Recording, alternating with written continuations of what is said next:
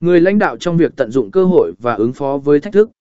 Sophie ạ lãnh đạo đổi mới. Sophie ạ không chỉ là một marketing tợ lẹn nở giỏi mà còn là một nhà lãnh đạo đổi mới. Cô luôn đưa ra các ý tưởng sáng tạo và khuyến khích sự sáng tạo trong tổ chức của mình. Sự tập trung của cô vào đổi mới giúp công ty thích nghi với sự biến đổi liên tục trong thị trường và tạo ra các chiến lược tiếp thị độc đáo. Sophie ạ không chỉ dẫn đầu về chiến lược mà còn về tinh thần đổi mới và sáng tạo. Những con người đặc biệt như Emma, David và Sophie ạ là nguồn động viên và cơ hội cho ngành tiếp thị phát triển và thay đổi. Sự kết hợp